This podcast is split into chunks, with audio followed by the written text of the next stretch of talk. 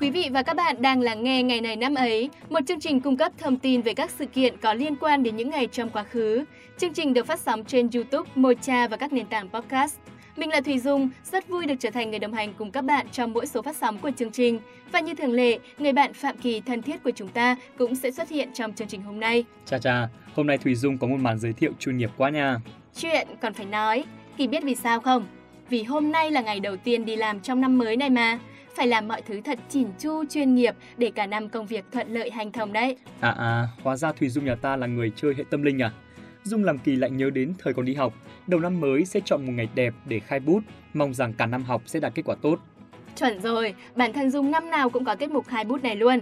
Thực ra mình cũng chẳng phải mê tín gì đâu, nhưng nó như kiểu một niềm vui của mình mỗi dịp đầu năm mới, để mình tự tạo nên những hy vọng về một năm thành công hơn. Đúng vậy, thế mới thấy Việt Nam mình quả là có nhiều phong tục truyền thống rất hay đúng không nào? À, hôm nay, nhân dịp ngày làm việc đầu tiên trong năm mới, Kỳ cũng chúc cho Thùy Dung và tất cả quý vị và các bạn sẽ có một năm tài lộc dồi dào, công danh tần tới. Vâng, và trước khi đến với phần nội dung chính thì Thùy Dung cũng xin được thay mặt ban biên tập gửi lời chúc mừng đến các bạn có sinh nhật trong hôm nay. Chúc các bạn sẽ có một ngày thật hạnh phúc trong tình yêu thương của người thân và bạn bè.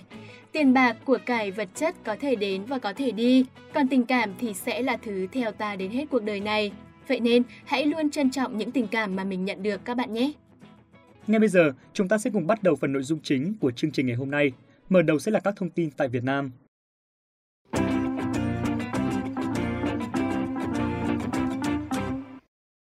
Vâng, các bạn thính giả thân mến, nhà thơ Hoàng Nhuận Cầm sinh ngày 7 tháng 2 năm 1952 là một nhà thơ hiện đại Việt Nam.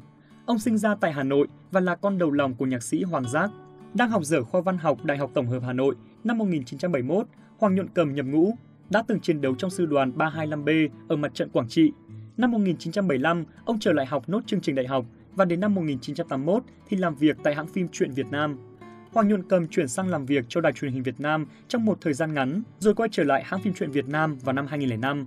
Ông từng là hội viên Hội Nhà văn Việt Nam và cùng vợ lập hãng phim tư nhân Điệp Vân nhiều bài thơ của Hoàng Nhuận Cầm mà phần lớn là thơ tình được các bạn đọc trẻ tuổi, đặc biệt là học sinh, sinh viên yêu thích vì nó gắn với những kỷ niệm của tuổi trẻ, tình yêu với một giọng thơ trẻ trung sôi nổi. Có thể kể đến các bài thơ nổi tiếng như Chiếc lá buổi đầu tiên, Vào mặt trận lúc mùa ve đang kêu, Hò hẹn mãi cuối cùng em cũng đến, Viên xúc sắc mùa thu. Hoàng Nhuận Cầm đoạt giải nhất cuộc thi thơ báo văn nghệ năm 1972-1973, giải thưởng Hội Nhà văn năm 1993 với tập thơ Xúc sắc mùa thu. Ngoài thơ, ông còn sáng tác kịch bản phim và đã từng tham gia đóng phim. Ông còn nổi tiếng với nhân vật bác sĩ Hoa Súng trong chương trình Gặp nhau cuối tuần. Đặc biệt thì Hoàng Nhuận Cầm cũng được nhiều người biết đến với khả năng biên kịch phim với một số phim truyện hay đã để lại nhiều dấu ấn trong lòng người xem như là Đêm hội Long Trì, Hà Nội mùa đông năm 46, hay đặc biệt là mùi cỏ cháy. Hoàng Nhuận Cầm qua đời đột ngột vào ngày 20 tháng 4 năm 2021 tại Hà Nội, không lâu sau sinh nhật lần thứ 69 của ông. Đây là một mất mát lớn của nền văn học Việt Nam trong những năm qua.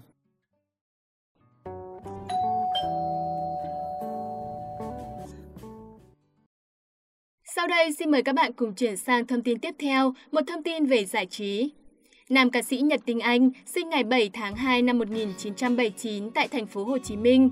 Anh được biết đến với vai trò là ca sĩ và là cựu thành viên của nhóm 1088, một nhóm nhạc rất nổi tiếng vào thời điểm đầu thế kỷ 21. Sau khi nhóm tan rã, Nhật Tinh Anh bắt đầu sự nghiệp solo khi hợp tác với nhà thiết kế Việt Hùng.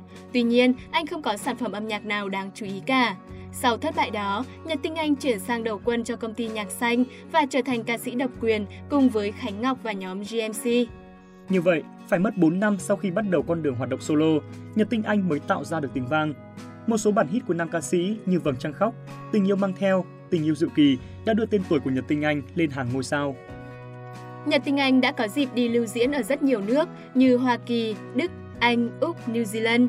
Nhật Tình Anh cũng đã phát hành được 6 album đơn, Tình vẫn chưa yên, Giấc mộng tan khi tình đã xa. Tình Anh vẫn như thế, Cơn mưa bắt đầu tình yêu, Giấc mơ ngọt ngào, Si mê. Ngoài nhận được những giải thưởng của làn sóng xanh, giải mai vàng, thì đến nay Nhật Tình Anh đã đạt được rất nhiều giải thưởng do khán giả bình chọn. Sau đó, tần suất hoạt động của nam ca sĩ giảm dần và không còn tình tăm như thời kỳ vàng son ngày trước. Tuy vẫn bền bỉ bám trụ với nghiệp ca hát, nhưng phần lớn chỉ là đi lưu diễn nước ngoài. Hiện tại, Nhật Tinh Anh gần như ở ẩn tại Mỹ, chỉ thỉnh thoảng đi diễn.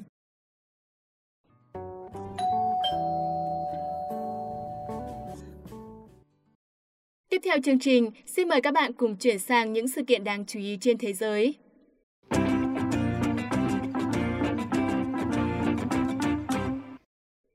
Ngày 7 tháng 2 năm 1799 là ngày mất của Hoàng đế Càn Long trong lịch sử Trung Quốc.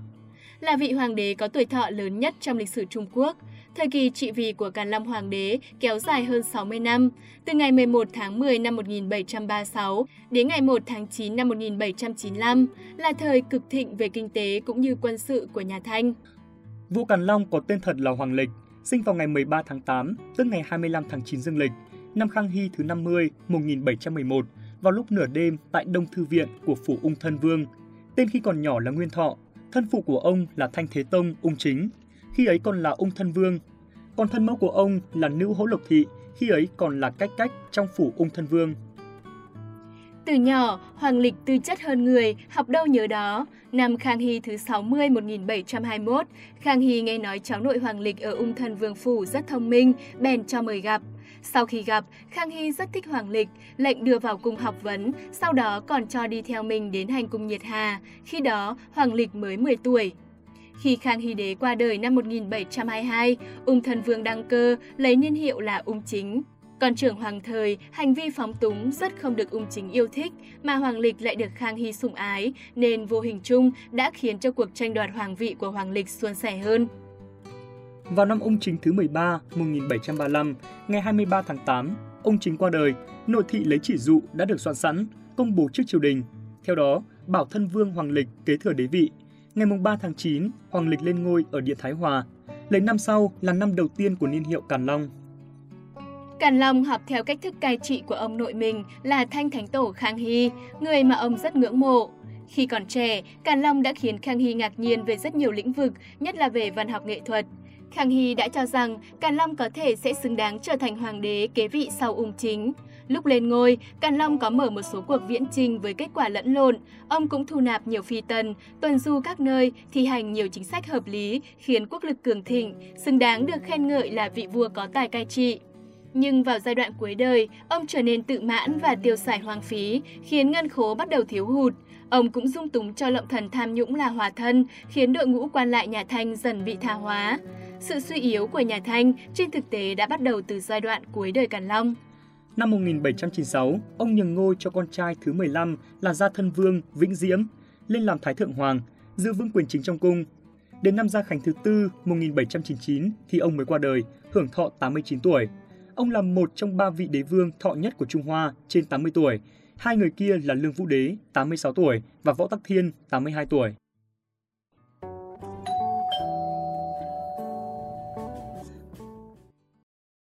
Tiếp theo chương trình, chúng ta cũng sẽ đến với một thông tin liên quan đến nhân vật tại Trung Quốc. Hoa Thần Vũ sinh ngày 7 tháng 2 năm 1990 là ca sĩ nổi tiếng người Trung Quốc, tốt nghiệp đại học tại Học viện âm nhạc Vũ Hán Hồ Bắc. Hoa Thần Vũ là nam ca sĩ rất nổi tiếng của làng giải trí hoa ngữ vì sở hữu chất giọng nội lực đáng nể, âm vực rộng, khỏe, hơi dài, có thể xử lý dễ dàng những nốt cao khó nhằn. Hoa Thần Vũ còn từng hát live 28 ca khúc trong concert của mình. Không một ai có thể phủ nhận thực lực hát live của nam ca sĩ, đến mức truyền thông và công chúng dùng những mỹ từ như quỷ tài âm nhạc 9X, thiên tài cải biên ca khúc để dành tặng cho Hoa Thần Vũ. Nam ca sĩ đình đám ngay từ nhỏ đã làm quen với âm nhạc. Anh học thổi sáo, nhưng vì cảm thấy không hứng thú với bộ môn này nên đã chuyển qua học đàn piano. Sau này lớn lên, Hoa Thần Vũ đăng ký dự thi Học viện âm nhạc Vũ Hán nhưng bị trượt vì thiếu một điểm. Năm sau, cậu quyết tâm thi lại và đỗ với kết quả xuất sắc. Năm 2013, Hoa Thần Vũ tham gia chương trình Superboy và giành giải thưởng quán quân. Sau đó chính thức bước chân vào showbiz. Chỉ với một năm ra mắt, anh đã cực kỳ nổi tiếng và được truyền thông săn đón, trở thành người đại diện cho 10 nhãn hàng. Thần Vũ là ca sĩ đại lục đầu tiên lên tạp chí LU Movox, nghệ sĩ Trung Quốc đầu tiên làm đại diện cho nhãn hàng kính mắt nổi tiếng ALO của Hàn Quốc. Hoa Thần Vũ là nghệ sĩ tiên phong cho thời đại bán nhạc số qua Internet của Trung Quốc với ca khúc Why Nobody Fight. Những năm tiếp theo, Hoa Thần Vũ liên tục thắng lớn trên lĩnh vực âm nhạc. Các album như The Ultimate Double Man, Khác Loài và những bài hát Khác Loài, Phù Du, Quốc Vương và Kẻ Ăn Mày, Đôi giày trượt của tôi, Con đường bình phàm giúp anh giành được nhiều giải thưởng lớn, trong đó có danh hiệu Vua quán quân bảng xếp hạng ca khúc mới châu Á 2015, nghệ sĩ xuất sắc nhất châu Á của MAMA. Chính vì sở hữu giọng hát ấn tượng mà mỗi sản phẩm của Hoa Thần Vũ tung ra đều được săn tìm rào diết. Ngày đến các concert được tổ chức đều ở quy mô hoành tráng. Anh từng mở liên tiếp hai buổi ma concert ở sân vận động Tổ Chim và trở thành ca sĩ 9X đầu tiên mở concert tại sân vận động lớn nhất Trung Quốc với sức chứa 90.000 người. Vé xem buổi biểu diễn của Hoa Thần Vũ từ khi bắt đầu nổi đến nay vẫn đã luôn được coi là một trong những chiếc vé khó mua nhất ở thị trường âm nhạc Trung Quốc. Tuy nhiên, Hoa Thần Vũ cũng vướng phải những bê bối trong sự nghiệp. Vào đầu năm 2021, Hoa Thần Vũ khiến cho công chúng choáng váng khi thừa nhận đã có con một tuổi với bạn gái là Trương Bích Thần, bạn thân của Triệu Lệ Dĩnh. Nửa năm sau vụ việc này, Hoa Thần Vũ lại tiếp tục gặp scandal khi bị bạn gái cũ tố ngoại tình. Người này tung các bằng chứng để chứng minh rằng Trương Bích Thần là tiểu tam bước vào mối quan hệ của họ. Ngoài ra, anh còn bị tố can thiệp giao kéo. Tuy nhiên, Hoa Thần Vũ phủ nhận và yêu cầu luật sư vào cuộc để kiện lại cô gái này. Sau đó, bạn gái cũ của anh đã đột ngột phủ nhận mọi cáo buộc và xóa các bài đăng. Đến nay là hơn nửa năm sau scandal này, Hoa Thần Vũ vẫn chưa có hoạt động gì đáng chú ý.